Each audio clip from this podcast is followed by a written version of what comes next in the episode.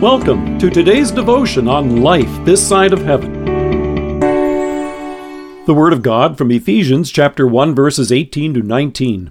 I pray also that the eyes of your heart may be enlightened, in order that you may know the hope to which he has called you, the riches of his glorious inheritance in the saints, and his incomparably great power for us who believe. Hope and power. Those are words we hear a lot in Scripture.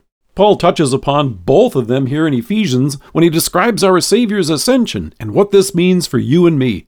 And just listen to the excitement with which he shares this good news.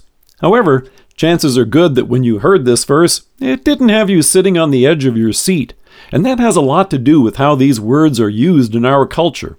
Hope is often misunderstood as wishful thinking, and power is often misunderstood as unfocused strength. For example, Whenever a new smartphone is released, the companies will extol its power. So if you happen to be listening to this devotion on a new iPhone 12, Apple wants you to know that the new chip which powers it is capable of completing 11 trillion operations per second.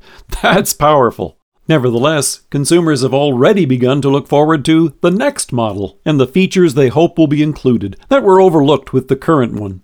So, when Paul tells us about the hope and power that our Savior's ascension means for us, it may not amaze and comfort us as much as it should. But take a closer look at what he means. He starts with hope. He says, I pray also that the eyes of your heart may be enlightened, in order that you may know the hope to which he has called you, the riches of his glorious inheritance in the saints. When Paul uses the word hope, he's not referring to wishful thinking. He's talking about a rock solid fact Hope is the present knowledge of what God has in store for you. He holds your future each day and your eternal inheritance in heaven. Nothing in this life can touch it.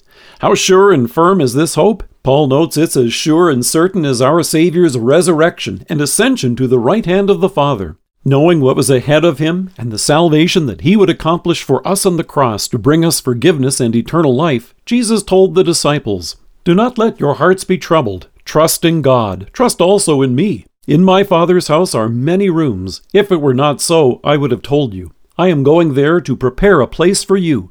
And if I go and prepare a place for you, I will come back and take you to be with me, that you also may be where I am.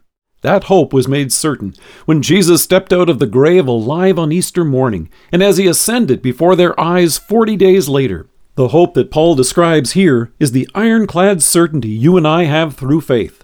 Then Paul goes on to mention power. However, without focus, that word means little in our culture. For example, last year, Apple developer Forrest Heller described how even a modern USB charger has more processing power than the guidance computer that was used on Apollo 11. Among other things, it's faster and it has more memory. Nevertheless, as it's been pointed out, your USB charger won't get you to the moon. Here in Ephesians, Paul describes the incomparably great power for us who believe and says, that power is like the working of his mighty strength which he exerted in Christ when he raised him from the dead and seated him at his right hand in the heavenly realms.